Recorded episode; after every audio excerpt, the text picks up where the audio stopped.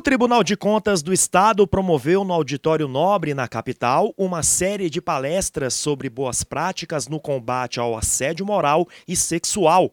A programação contou com as participações de palestrantes que debateram situações de assédio e como combatê-las, por meio de exemplos de ações pragmáticas dos órgãos públicos e de preceitos da Constituição Federal, do Código Penal e das leis trabalhistas. A abertura foi feita pelo vice-presidente do TCE, conselheiro Sidney Beraldo.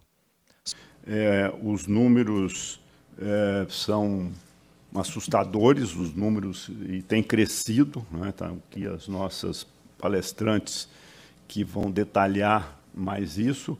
Acho que tem é, esse crescimento tem sem dúvida um ponto que a partir do momento que o tema começa a ser discutido né, e, e, e divulgado e a mídia tem tido uma presença importante nesse tema nesses temas, é, e isso é, acho que contribui também para o aumento. Mas, independente disso, né, os números são assustadores, inclusive envolvendo grandes autoridades. O evento já está disponível na íntegra no canal da EPCP no YouTube. Outras informações no site e também nas nossas redes sociais.